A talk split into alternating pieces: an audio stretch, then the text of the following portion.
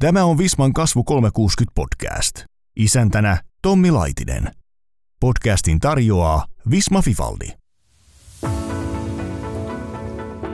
Tervetuloa taas Visman kasvu 360 podcastiin. Minä olen Tommi Laitinen, Visma Softwaren toimitusjohtaja. Tänään me keskustellaan erittäin mielenkiintoisen aiheen ympärillä. Keskustelemme toisaalta kuluttajatuotteista ja niihin liittyvästä liiketoiminnasta, mutta myös designista, muotoilusta ja sen ympärillä olevista asioista. Mikä sen rooli on 2020-luvun liiketoiminnasta?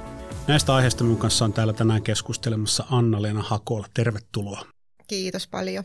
Tässä ollaan taas menossa kohti syksyä. Mitkä on sinun tunnelmat kesän jäljiltä? Tosi levänneet. Viiden viikon kesäloma teki kyllä tehtävänsä, että nykyään pidän huolta siitä, että mulla on kunnon, kunnon kesälomat ymmärtänyt sen, että se on niin, kuin niin iso voimavara, että itse voi hyvin, että muutkin sitten yrityksessä voi hyvin sen myötä. Niin kunnon kesäloma, niin nyt on hyvä startata taas syksy tästä uudella innolla. Et aika tota, haastava kevät on takana, että ensin oli nämä kaksi koronavuotta, mitkä oli siis toki niin kuin haasteellisia sinänsä, mutta meidän bisnekselle tosi hyviä. Et meillä on kauppa käynyt kuin raju ilma tässä pari vuotta ja nyt sitten tämä kevät sitten sotineen ja muineen, niin oli aikamoinen takaisku. Tai siis, että on ollut haastavampi jakso, mutta nyt taas uudella innolla. Joo, se on jännä nähdä. Niin minullakin oli hyvä, hyvä loma ja sikäli on levän, levännyt fiilis ja kiva lähteä kohti syksyä, mutta aika jännittyneen tunnelmi siinä mielessä, että mihin suuntaan tämä lähtee tästä. Et vähän sama meillekin, että kyllä se sota nä- näkyy bisneksessä, että, että myynti hiljeni hetkeksi ja, ja tota, asiakkaiden ostopäätökset viipy. Joo, ja se on meidän alalla, niin kun, kun tehdään noita siustustuotteita, niin se on vähän niitä niin ensimmäisiä asioita, mistä sit säästetään, että vielä ehkä niin kesälomareissuille lähettiin, mutta, mutta ehkä niitä siustushankintoja nyt lykätään tuonnemmaksi, mutta kyllä se siitä. No kovalla työllä eteenpäin. kyllä. Hei, sinä olet perheyrityksen toimitusjohtaja ja yrittäjä kolmannessa polvessa ja samalla sinulla on myös muotoilijan tausta, joka on tosi mielenkiintoinen ainakin minun mielestä. Ja, tota, mm. niin, kerro vähän itsestäsi ja matkastasi nykyiseen työrooliin, sit, mikä, miten se on mennyt ja mitä se olet tota kaikkea tehnyt. Joo, mä oon siis 36-vuotias ja mä oon valmistunut tuolta Aalto-yliopistosta muotoilijaksi ja lapsuuteni vietin tuolla Etelä-Pohjanmaalla Jurvassa, tosi pienessä pitäjässä ja aika varhain sitten tiesin, että sieltä haluan äkkiä pois ja mä oon sitten muuttanut 15-vuotiaana Tampereelle lukioon, kuvislukioon ja mennyt silloin jo 15-vuotiaana ensimmäisen kerran töihin. Mun vanhemmat sanoivat, että jos sä sinne Tampereelle haluat lähteä, niin sitten maksat itse vuokras. Ja mä oon aina ollut aika sellainen päämäärätietoinen ja päättäväinen, niin mähän sitten lähin. Ja siitä asti on ollut niin kuin tienannut omat rahani tavallaan, että se kasvatti mua kyllä ihmisenä tosi paljon, että niin nuorena muutin yksin asumaan ja kävin kuvislukion Tampereella ja sen jälkeen muutin Helsinkiin ajatuksena, että haluan sisustusarkkitehdiksi ja hain sitten taideteollisen korkeakouluun useamman vuoden vain todetakseni, että sitten kun pääsin sinne siustusarkkitehtuurin pääsykokeisiin, niin siellä tajusin, että tämä ei ole ollenkaan mun juttu, se oli ihan liian sellainen tekninen ja matemaattinen ja ei niin kuin yhtään.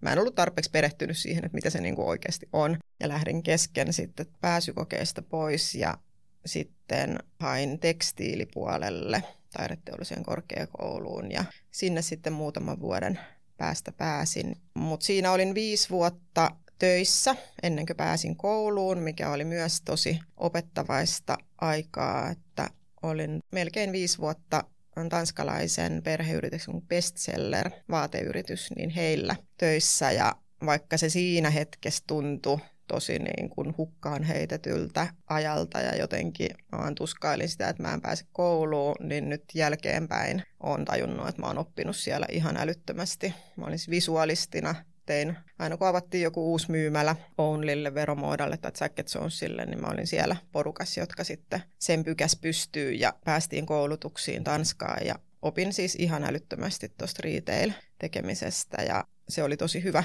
hyvä koulu ja sitten oli myös hyvä, että mä olin sitten, en ollut suoraan lukion penkiltä mennyt sinne taideteolliseen korkeakouluun, vaan olin sitten vähän vanhempi ja vähän ehkä niin kuin tiesin enemmän, mitä haluan. Ja aika nopeata mulle valkeni, että mä en ole niin kuin tuotemuotoilija, vaan mua kiinnostaa paljon enemmän, että miten se tuote paketoidaan ja brändätään ja myydään, mikä se on se pakkaus siinä kaiken ympärillä.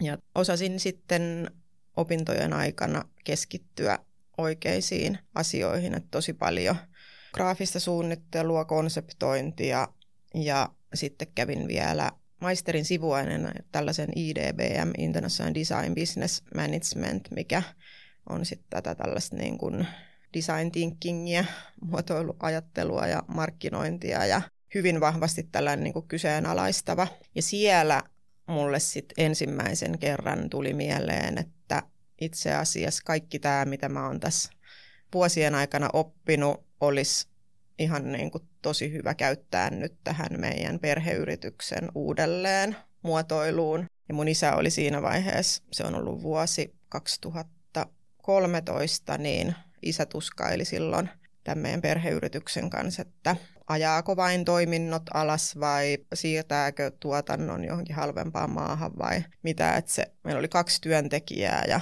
liikevaihto on ollut alle 500 000 ja mä sitten kattelin sitä siinä vierestä ja tuli vain sellainen olo, että ei kestä katsoa tai ei pysty katsoa vierestä, että se paapan ja isän elämäntyö vaan, vaan niin kuin loppuu. Mutta se oli siis hauska, että en ollut oikeastaan aiemmin eikä meidän perheessä kukaan ollut ajatellut, että mä sitä firmaa lähtisin jatkamaan, kun tavallaan siinä ei ollut mitään jatkettavaa sillä liiketoimintamallilla. Mutta sitten kun multa koulun ja opiskelujen myötä tuli vahvasti se ajatus, että mitä jos tehtäisiin asiat vähän eri tavalla ja aloin niin kuin haastamaan niitä totuttuja käytäntöjä ja meidän isää. Ja, ja ehkä niin kuin isoimpana tai isoin syy mulle oli jotenkin se, että mä olin siellä IDPMssä opiskelijan. Se oli kansainvälinen koulutusohjelma, siellä oli porukkaa ympäri maailmaa. Ja me käytiin sitten Hakolaa niin case-yrityksenä. Tehtiin niitä koulutehtäviä sitten Hakolasta, niin nämä kansainväliset opiskelijat oli ihan siis äimistyneitä siitä, että vitsi, että teillä on perheessä tollainen niin juttu, että aivan mahtavaa, että tehdäänkö ne sohvat oikeasti käsityönä. Niiden mielessä se oli ihan siis jotain käsittämätöntä. Ja itse taas, kun oli ollut niin lähellä sitä, ja silloin kun mä olin pieni, niin Jurvas oli 70 huonekalufirmaa ja tosi monella mun kaverinkin perheellä oli huonekalufirmaa, että se oli niin kuin tosi arkipäivästä. Niin sitä ei niin kuin osannut tavallaan pitää niin, kuin niin hienona asiana. Mutta sitten kun sai siihen niin kuin etäisyyttä, että mä olin ollut kymmenen vuotta pois Jurvasta ja sitten näiden kansainvälisten opiskelijaystävien avustamana sit ymmärsi sen, että vitsi, että tämä on oikeasti ihan mahtavaa ja oppi ehkä niin kuin myös olemaan niin kuin ylpeä siitä, että vitsi, että ei tämä nyt ihan tavallista ole, että meidän perheellä on tällainen tarina, että mun paappa on jo 60-luvulla alkanut mun isoäidin kanssa tekemään käsityönä sohvia ja että on aito hieno tarina siellä takana, niin siinä se päätös sitten syntyi, että lähden. Eli tässäkin on tällainen mm. perinteinen, jopa legendaarinen näkökulma, että pitää mm. matkustaa kauas niin. nähdäkseen lähelle. Kyllä, se on just näin. En varmastikaan olisi tässä pisteessä, jos mä olisin jäänyt sinne jurvaa. Ja se mun mielestä siellä niin kuin vähän on haasteena niillä niin kuin muilla huonekalufirmoilla, ketkä kamppailee tai ne on niin kuin liian lähellä sitä tajutakseen, että kuinka niin kuin hienoa se on. Ne ei pidä sitä niin kuin hienona asiana, että ne tuotteet tehdään siellä käsin, eikä niin kuin tarpeellisena kertoa siitä, että ne tehdään siellä ne tuotteet käsin ja kuinka hienoa se on. Se on päinvastoin, niin kuin sitä yritetään vähän silotella ja tehdä siitä sellaista hienompaa. Eli nämä arvot ja voimavarat löytyy sitten siitä perinteisestä tarinasta ja käsityöstä. Joo, se oli niin kuin iso juttu mulle ja mun isälle sit siinä vaiheessa, kun sitä alettiin uudistamaan sitä yritystä, niin se, että, että mulle se oli vielä luontevampaa tavallaan heittää se sellainen eteläpohjalainen vaatimattomuus syrjään ja olla niin kuin aidosti ylpeä siitä, mitä me osataan. Mun isälle se oli ehkä vielä niin kuin haastavampaa, kun se on aina asunut siellä Pohjanmaalla ja siellä siis minut ja isäni on kasvatettu niin, että ei saa ylpeillä omilla tekemisillään ja pitää olla niin kuin nöyrä ja ei saa niin kuin, se on niin kuin vaikea olla, osata olla niin kuin ylpeä siitä, että vitsi me ollaan hyviä ja vitsi tämä on niin kuin mahtavaa. Se, on niin kuin, se ei ole helppoa. Se oli ehkä meille se niin kuin vaikein, että kun me heti päätettiin, että meidän pitää pystyä olemaan itse yrityksen kasvot ja vähän niin kuin laittamaan itsemme likoon, että tämä onnistuu. Ja se on ollut myös yksi meidän ihan onnistumisen kulmakiviä, että me ollaan oltu niin aidosti omilla kasvoillamme läsnä siinä verkkosivu- ja verkkokauppaa myöten, millä se on niin kuin lunastettu sitten se asiakkaiden luottamus. Mutta ei se ole mitenkään niin kuin helpolla tullut meille pohjalaisille. No me luulen, että toi on ihan aika monellakin suomalaiselle yrittäjälle ihan sama tilanne, niin. että ei osata olla ylpeitä siitä omasta hienosta osaamisesta. Niin, se on kyllä niin kuin ylipäätänsä vitsaus koko Suomen kansalle sellainen, että pitäisi oppia vähän röyhistämään rintaansa ja niin kuin päästä eroon sellaisesta vaatimattomuudesta. Podcastin tarjoaa Visma Fifalli. No miten se, Hakola Huonekalut on tänä päivänä kasvuyhtiö ja, ja se johdat sitä, mutta et miten se sitten se kasvu lähti liikkeelle, että mitä kaikkea se teit siellä tai te yhdessä? No me tehtiin siis ihan valtava muutos siitä vanhasta Hakolasta uudeksi Hakolaksi. Että oikeastaan siinä, mitä siitä vanhasta Hakolasta jäi, niin oli se meidän tuotanto, siellä Jurvassa se tehdas ja nimi ja ne muutama työntekijä, mitä meillä oli. Että ihan kaikki muu meni uusiksi. Ja siinä just siitä niin kuin mun muotoilijan koulutuksesta ja siitä, että mä oon niin kuin sellainen isojen linjojen vetäjä ja osaan hallita isoja kokonaisuuksia, niin siitä oli ihan älyttömästi hyötyä. Että, no ehkä niin kuin isoimpana asiana kuitenkin oli se, että se muotoilu tuli tosi vahvasti osaksi kaikkea meidän tekemistä, ei pelkästään niin kuin tuotteisiin, vaan meillä tavallaan kaikki tehdään muotoilun kautta ja sillä ajatuksella, että aina niin kun yritetään miettiä, että miten tämän asian voisi tehdä jotenkin eri lailla paremmin kuin miten se on aiemmin tehty. Mutta siis jo isoimpana asiana se muotoilu tuli, eli meillä koko mallisto laitettiin uusiksi ja otettiin suomalaiset nuoret muotoilijat, mun koulukaverit tuolta Taikista, niin suunnittelemaan tuotteita. Ja siinä mallistossa me tehtiin sellainen iso muutos aiempaan meidän toimintatapaan verrattuna, että me samalla rakennettiin verkkokauppaa ja se verkkokauppa platformina ohjas sitä meidän niin kuin malliston rakentamista myös. Ja sitä, että kun se verkkokauppa ohjasi sitä, niin ensinnäkään se mallisto ei voinut olla kauhean suuri, tuotteita ei voi olla niin kuin paljon ja ne pitää olla tosi niin kuin vakioituja, että ei voi olla hirveästi vaihtoehtoja, vaan meidän piti niin kuin pystyä valitsemaan juuri ne oikeat vaikka niin kuin sohvasta, että siitä ei ole liikaa vaihtoehtoja saatavilla, vaan että me ollaan nyt päätetty, että se on tämä ja tämä on se, juuri se oikea. Että siinä piti myös niin kuin saada itsevarmuus siihen, että nyt tämä on se oikea, koska jos asiakkaalle antaa liikaa vaihtoehtoja, niin se ei pysty tekemään sitä päätöstä. Että siinä niin kuin tosi paljon karsittiin ja jouduttiin tekemään vaikeita päätöksiä, että mitkä ne on ne lopulliset. Ja kangasvaihtoehtoja otettiin mahdollisimman vähän, että muutama kangas ja muutama väri. Sen lisäksi isona asiana oli se, että kirjoitettiin se meidän mahtava tarina paperille, mikä siellä oli aina ollut olemassa, mutta sitä ei ollut ikinä oikein kukaan hyödyntänyt ja kirjoittanut ylös.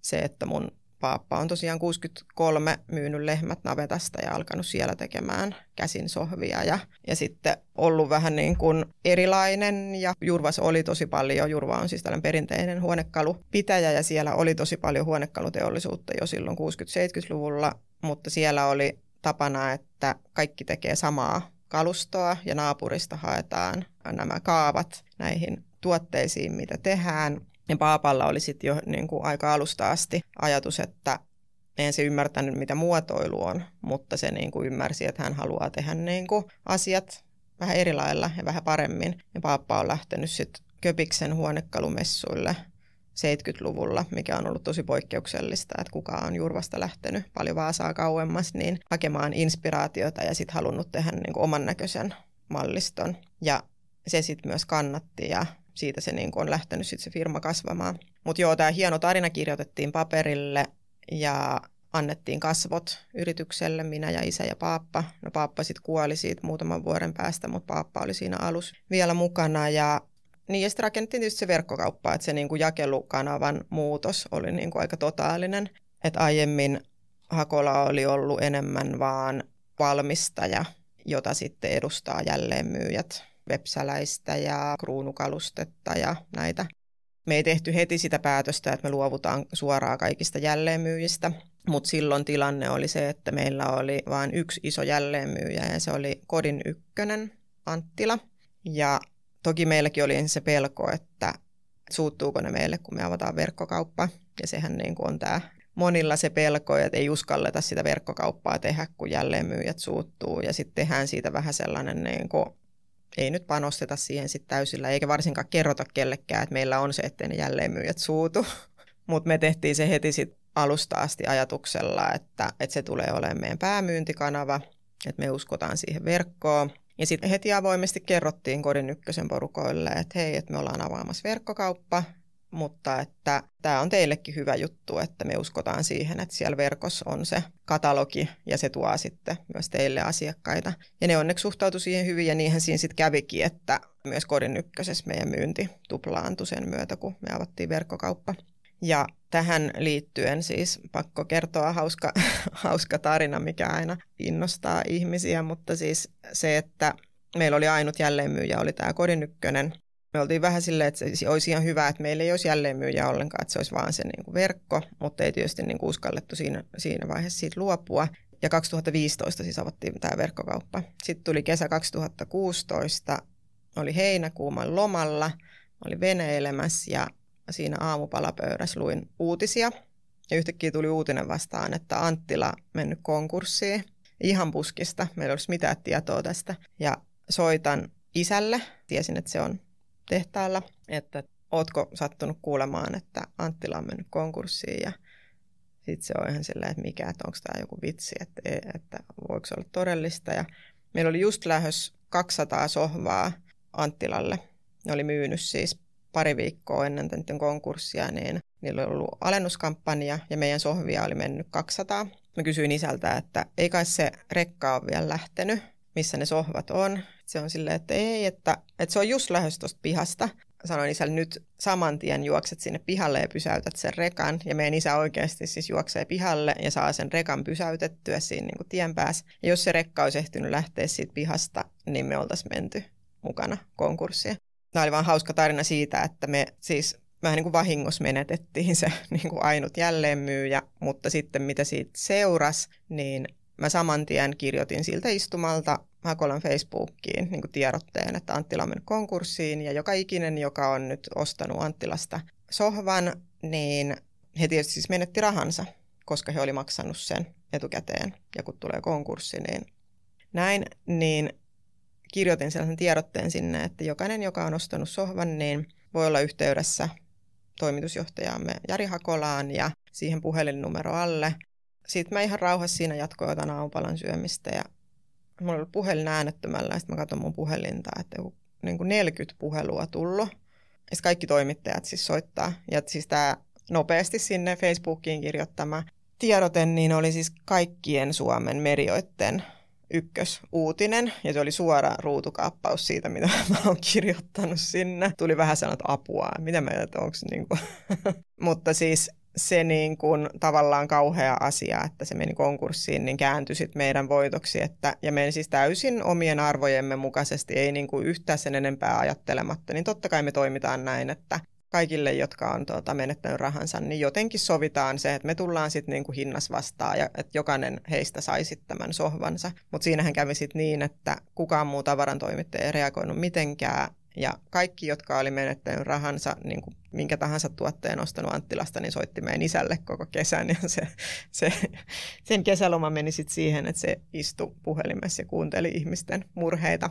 Mutta että se oli se hinta, mikä maksettiin siitä, että saatiin ihan vahingossa ihan valtava media näkyvyys. Meidän isä oli sitten kymppi uutisissa ja ihan joka paikassa puhuttiin tästä. Tietysti kun kesäaika, mitään muita uutisia kuin Anttilan konkurssi, niin se oli ihan niin kuin ykkösuutinen pari viikkoa. Niin meidän siis verkkokauppa kääntyi ihan hulluun kasvuun, 800 prosenttia kasvua ja siitä asti se on ollut erittäin toimiva myyntikanava ja tällä hetkellä myydään joku 60 prosenttia verkosta todella merkittävä. Tuli vähän pitkä story. hyvin mielenkiintoinen. ja, ja hyvin kyllä kertoo siitä, miten tota, niin A voi kääntää vastoinkäymiset voitoksi mm. ja B, miten sattumallakin voi olla iso merkitys kyllä. liiketoiminnassa. Ja se, että on ne arvot ja että toimitaan aina niiden mukaan. Aivan. Todella mielenkiintoista. No, minulla oli tässä seuraavana ajatus siitä, että mitä niin kuin yrittäjyys sulle merkitsee, mutta tässä nyt tuli jo kaikenlaista, kaikenlaista mutta haluatko tarttua siihen teemaan, että mitä se tarkoittaa, kun on yrittäjä? No mulle ensisijaisesti ehkä niin kuin vapautta, aika klisee, mutta kyllä se niin kuin mulle ensisijaisesti on sitä, että mä saan tehdä niin kuin asiat omalla tavallani. Ja, mutta kyllä se myös merkitsee, niin kuin mikä aika niin kuin usein siitä unohdetaan, niin ihan hirveätä vastuuta, vapautta ja vastuuta mä sanoisin. Että kyllä se vähän niin kuin hullu pitää olla, että yrittäjäksi lähtee, mutta pitää olla mun mielestä ehkä yksi tärkeimmistä yrittäjän ominaisuuksista on se, että pitää vähän niin kuin nauttia, osata nauttia siitä niin kuin epävarmuudesta, että ikinä ei voi tietää, mitä tulee. No se epävar- epävarmuuden sietäminen siinä on tärkeää, että kestää sitä epävarmuutta ja jopa niin kuin jollain tavalla vähän niin kuin nauttii siitä. Aivan. Et teillä on valmistus Suomessa ja, ja tota, te teette esimerkiksi sohvat tilaustyönä, niin, niin se on tietenkin todella hieno asia. Mutta miten se käytännössä onnistuu ja toimii? Paljon teillä on työntekijöitä ja onko se edelleen niin kuin kannattavaa se toiminta? Joo, no meillä on 44 työntekijää tällä hetkellä ja no se on siis kannattavaa sen takia, että me myydään 99 prosenttia suoraan kuluttajalle, jolloin meillä ei ole niitä välikäsiä. Eihän se muuten olisi kannattavaa. Ja se on ollut se, silloin kun mä tähän lähdin, niin mä päätin, että mä haluan, että tämä yritys on myös kannattavaa. Että mä olin koko lapsuuteni kattonut vierestä sitä, että isä tekee 247 töitä eikä pidä lomia ja siitä ei jää juurikaan mitään käteen. Niin mä päätin, että jos mä tähän lähden, niin sitten tämä niinku pitää oikeasti pystyä tekemään kannattavasti. Ja mä oon koko lapsuuteni myös kattellut sitä, miten nämä kauppiaat kohteli valmistajia, ei hyvin, en tykännyt siitä yhtään ja mä päätin, että jos mä tuohon lähden, niin mä en, niin kuin, mä en kattele tuollaista meininkiä, niin on ollut ihan tosi vapauttavaa, että me saadaan tehdä asiat omalla tavallamme ja niin kuin täysin niin kuin riippumattomana kenestäkään. Et se on mahtavaa. Mutta siis se kannattavuus tulee siitä, että me siinä ei ole niitä välikäsiä, ketkä ottaa sen 50 pinnaa siitä välistä. Aivan, ja eli... sitä ei usein meistä niin kuin ymmärretäkään, että kuluttajat, niin ostakaa suoraan valmistajilta. Hyvä ohje. Podcastin tarjoaa Visma Fivaldi. Todella mielenkiintoista. Tämä on niin kuin kääntää tätä, kun tuossa äsken käytiin läpi niitä, miten hakuolohuonekalut on muuttunut, niin mainitsit tarinaa ja muuta, mutta, mutta tässä on myös tämmöinen aika perustavaa laatu oleva arvoketjumuutos tai liik- voisi puhua liiketoimintamuotoilusta. Et sun on pitänyt niin kuin kokonaan ajatella uusiksi se, mm. miten te toimitte ja kenelle te myytte ja miten te myytte. Kyllä. Ja siinäkin on, niin kuin, kun mä puhuin siitä tuotteiden vakioimisesta, niin se oli siis ihan valtava muutos siinä niin kuin ajattelutavassa, varsinkin mun isälle, että aiemmin Hakolassa ajateltiin ja isä ajatteli, että pitää olla mahdollisimman paljon vaihtoehtoja. Että on satoja koko vaihtoehtoja sohvista ja tuhansia kangas, niin kuin isot rekilliset niitä kankaita ja jalkoja kymmeniä. Että se on sitä niin kuin hyvää palvelua. Mutta sitten taas, kun mä tulin, niin mä olin isälle että ei kun, että mahdollisimman niin kuin harkitut. Että me voidaan seistä niiden takana. Että me ollaan päätetty, että tämä kangas on paras ja nämä värit on niin kuin parhaat, niin silloin myös, ja että muotoilijat, niin kuin ammattilaiset on valinnut nämä, niin se itse asiassa niin kuin toimii ihan älyttömän hyvin. Ja sitten niitä alettiin, niin se on, niin kuin, huomasi, että se niin kuin päätöksenteko on niin paljon helpompaa kuin se niin kuin vanha ajatus siitä, että annetaan niin kuin älyttömästi niitä vaihtoehtoja. Niin ei se ole hyvää palvelua. Se on ollut niin kuin sellainen tosi iso. Meillä on siis oikeastaan yksi niin kuin erimielisyys ollut isän kanssa ja se on ollut just tämä, että pitääkö niitä vaihtoehtoja olla. Mä oon niin kuin edelleen sitä mieltä, että mahdollisimman vähän, että ei niin kuin, joskus jotkut asiakkaat on että miksi teille ei ole niin kuin enempää näitä kangasvaihtoja, että meillä on tosi vähän, mutta se on meidän strategia, että niitä on. Ja se on myös niin kuin se, että kun meillä on se verkkokauppa, niin se helpottaa niin paljon sitä niin kuin sen hallintaa, että niitä variaatioita on siellä mahdollisimman vähän. Ja ihan kaikessa. Myymälätilat voi olla pienemmät, niin kuin joka paikassa se niin kuin kertaantuu sit se vaikutus, jos niitä vaihtoehtoja ja se ei hyödytä ketään. Tuo on hyvin mielenkiintoinen näkökulma ja sen voisi yleisellä tasolla todeta, että itsekin on törmännyt monissa yrityksissä siihen, että on joku tietty, me kutsun niitä epätosiksi narratiiveiksi, että on ikään kuin joku tarina, mihin se yritys uskoo, joka on vastoisen parasta etua, kunnes sitten joku keksii, että toimimalla täysin toisella tavalla, yleensä 180 astetta eri suuntaan menemällä, niin se liiketoiminnan suunta muuttuukin ihan täysin. Mutta niitä on vaan tosi vaikea löytää niitä oikeita suuntia ja teillä ne on ilmiselvästi löytynyt. Nyt ei toimiala on täynnä hyvin erilaisia toimijoita ja siinä arvoketjussa on sekä valmistajia, jotka hoitaa itse omia ketjujensa kautta jakelun ja, ja sitten erilaisia kombinaatioita ja jälleenmyyjiä ja jakelukanavia ja nyt tietysti moderni verkkokauppa. Te olette perinteinen perheyhtiö, mutta sitten olette kääntänyt kurssi ihan täysin ja, ja te kilpailette kansainvälisten jättien ja isoja kotimaisten toimijoiden kanssa ja sitten on vielä tällaisia voisiko sanoa aika hienojakin kilpailijoita kuin vaikka Artek ja Vitra, niin miten te siinä niin kuin haluatte asemoitua ja mikä on se teidän kilpailuetu näihin muihin nähden?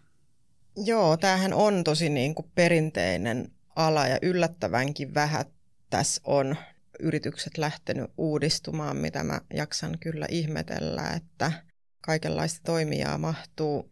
Me ollaan ehkä siinä niin kuin sanoisin, että että jos on Artek ja Vitra ja sitten on joku perinteisempi suomalainen, me ollaan siellä jossain niin kuin välimaastossa, että me halutaan, meillä on niin kuin tosi tärkeä se hyvä muotoilu, me halutaan olla siinä niin kuin edelläkävijä ja haastaja. Me ollaan vähän sellainen, niin kuin, me ollaankin tiivistetty vähän tämä meidän niin kuin olemassaolo, että me ollaan tällainen niin kuin vaaleanpunainen kapinoitsija, että me halutaan aina tehdä asiat vähän eri tavalla. Et en ehkä oikein osaa sijoittaa, että mikä me ollaan, mutta me ollaan ehkä vähän sellainen niin kuin haastaja.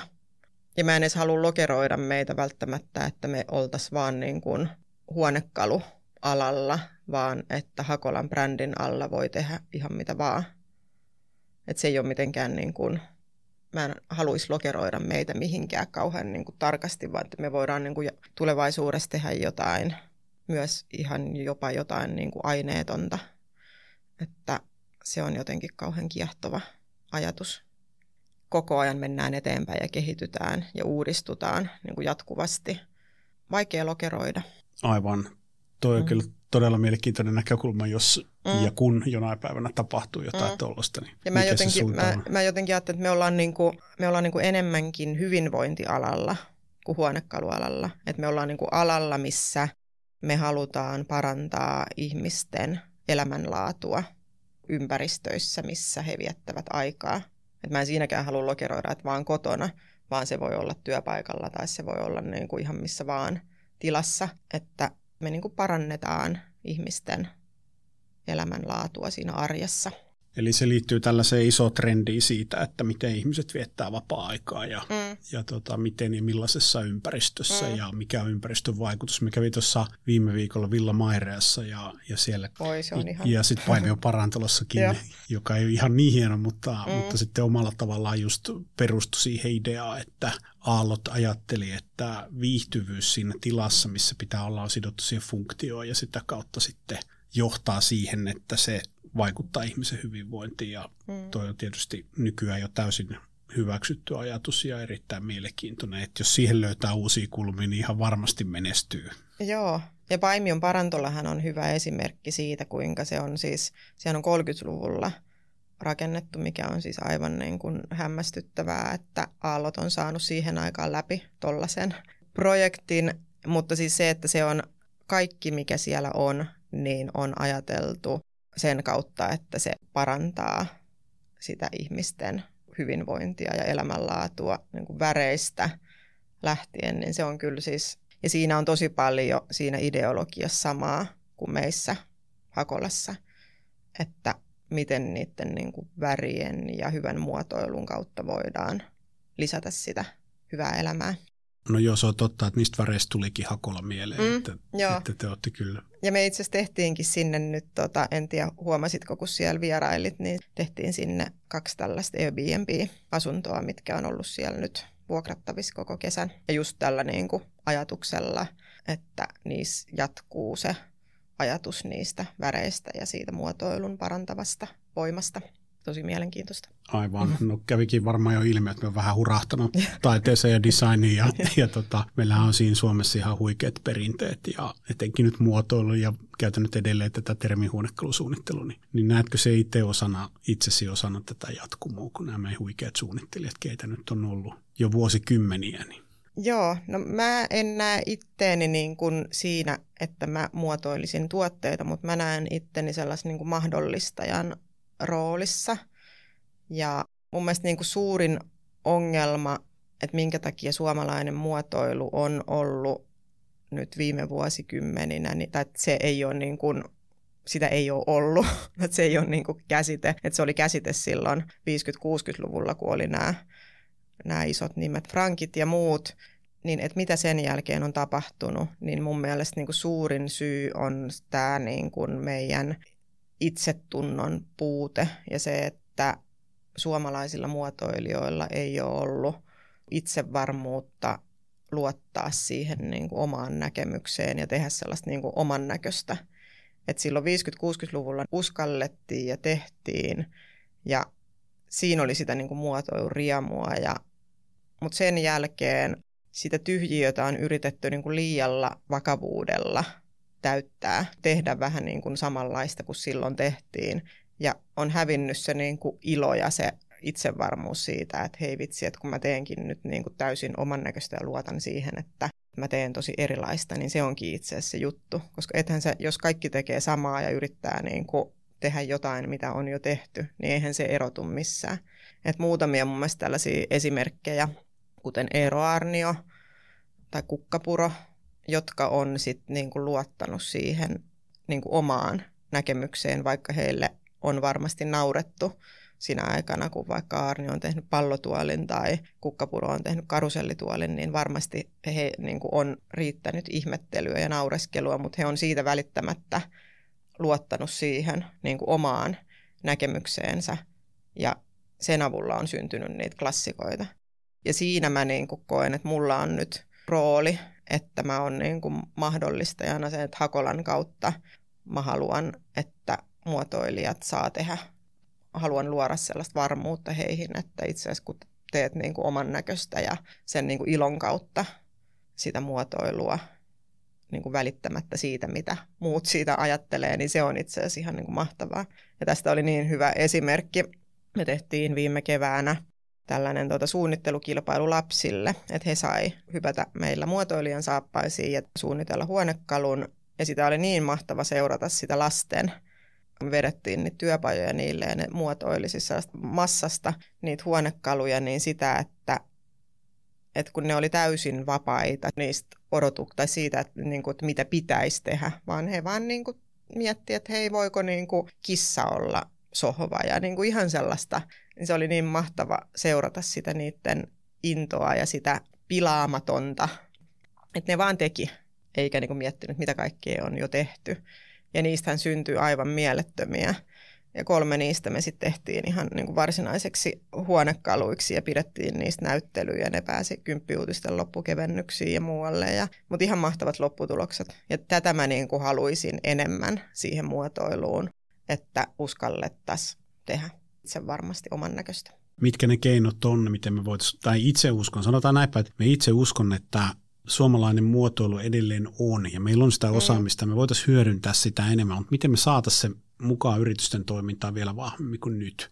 Me otan esimerkki ohjelmistoalalta, että, että se on vasta viime vuosina tullut tällainen design thinking ja palvelumuotoiluajattelu ohjelmistosuunnitteluun. Niin miten me saataisiin kaikille toimialoille ja kaikkeen tekemiseen se palveluiden ja tuotteiden muotoilu parantaminen käyttäjälähtöisesti? Niin, hyvä kysymys. Mun mielestä niin kuin ylipäätään Suomessa pitäisi saada se niin kuin muotoilu ylipäätään niin kuin arvostukseen. Et tällä hetkellä muotoilua ei mun mielestä arvosteta. Esimerkiksi niin kuin mediassa ei kauheasti puhuta muotoilusta. Kirjallisuudesta ja kaikesta muusta puhutaan tosi paljon, mutta sit muotoilua pidetään vähän sellaisena, niin kuin, että se nyt on sellaista Ollaanko me, menneisyyden, ollaanko me menneisyyden vankeja siinä? Ollaan varmasti. Siinä niin palaisin se, siihen, että sitä ei ehkä oikein niin ymmärretä, mitä se muotoilu on. Ja varsinkaan niin kuin että mitä on muotoiluajattelu. Sitä pitäisi saada enemmän normaali ihmisille avattua, että mitä se muotoilu, että se muotoilu ei tarkoita pelkästään jonkun tuolin muotoilua. Että on olemassa niin, että kun kaikki asiat vaatii muotoilua, niin kuin kaikki, mutta siitä pitäisi puhua enemmän ja avata. Ja se on jopa niin kuin muotoilijalle se on niin kuin vaikea avata sitä, että mitä se niin kuin on, tämä niin kuin design thinking, niin saati sitten niin kuin ihan tavalliselle tallaajalle, niin vaikea asia. Joo, meillä on ohjelmistoalalla sellainen legendaarinen sanonta kuin värit ja fontit. Joo. Ja, ja sitten se on niin kuin mahdottoman kaukana oikeasti siitä mm. tot, totuudesta, että, että mitä Kyllä. kaikkea se voi tuoda. Mm. No mutta hei, tota, niin, todella mielenkiintoinen keskustelu. Tätä voisi kyllä jatkaa, jatkaa. Kenties me tehdään joskus uusi lisäjakso tähän design-aiheeseen liittyen, mutta kerro lopuksi kolme omat kolme nostoa yrittäjälle tai johtajalle. Miten saada oma liiketoiminta kasvuun? No mun mielestä kaikki lähtee siitä niin kuin omasta hyvinvoinnista. Eli se, että osaa niin kuin laittaa itsensä etusijalle ja mä oon sen vähän niin kuin kantapäänkin kautta oppinut, että pitää niin kuin itse voida hyvin, että muut voi ympärillä hyvin. Niin se on ehkä mun sellainen niin kuin tärkein neuvo, että oikeasti ottaa niin kuin aikaa sille omalle hyvinvoinnille, että liikkuu ja kuuntelee itteensä ja pysähtyy, ei mene sellaiseen oravan pyörää. Sitten, no ehkä jopa tätä tärkeämpi, niin on se, että, että on niin kuin purpose. Tietää, että miksi on tekemässä, mitä on tekemässä, kelle on tekemässä. Ja on niin kuin hyvä kysyä. Jokaisen yrittäjän pitäisi kyllä niin kuin tosi tarkasti tietää, että miksi tekee sitä, mitä tekee. Että mikä siellä on se niin kuin perimmäinen syy, mikä siellä niin kuin ajaa ja motivoi. Ja meille on ainakin ollut tosi tärkeää niin kuin koko yrityksessä, että kaikki, kaikki tietää, miksi me ollaan olemassa. Ja se on sellainen asia, mikä pitäisi tyyli yöllä, kun sut herätetään, niin sun pitäisi muistaa. Meillä se on, että Hakola on vaaleanpunaista kapinointia vastuullisemman huomisen ja ihanamman kodin puolesta. Ja se tulee mulla niin kuin aina. Mä muistan sen aina. Ja siihen tiivistyy ihan kaikki, koko meidän niin kuin olemassaolon syy. Ja se pitäisi olla ihan kaikilla se vie aikaa, että sen saa kiteytettyä hyvin. Mutta sitten kun se on kiteytetty hyvin, niin vitsi se auttaa. Niin kuin meilläkin ihan sama, mitä me tehdään Hakolas, niin aina me mietitään kaikki tuon meidän olemassaolon syyn kautta ja että palveleeko se sitä. Ja jos joku, jos se, joku ei, asia ei mene siihen, niin ei me tehdä sitä. No visio, mihin ollaan menossa ja sitten, että sulla on hyvä porukka siinä ympärillä oikeat ihmiset oikeissa paikoissa. Siinä on ehkä mun tärkeimmät. Hei, aivan loistavaa. Kiitos. Kiitos näistä. Kiitos. Anna-Lena Hakolan kolme vinkkiä. Kaikki lähtee omasta hyvinvoinnista. Täytyy olla tiedossa olemassaolon syy ja tekemisen tarkoitus, miksi ja kenelle, ja visio siitä, mihin kohtaan ollaan hyvä porukka ympärillä menossa. Kiitos kun kuuntelit Visman Kasvu 360 podcastia. Todella kiva aloittaa syksyn uusi kausi. Tästä on hyvä jatkaa. Käykää ihmeessä tykkäämässä, jakamassa ja myös kommentoimassa sekä ehdottamassa uusia vieraita. Kiitos kun kuuntelit. Ja kiitos Anna-Leena. Kiitos, oli tosi mukava olla täällä. Kuin myös kiitos.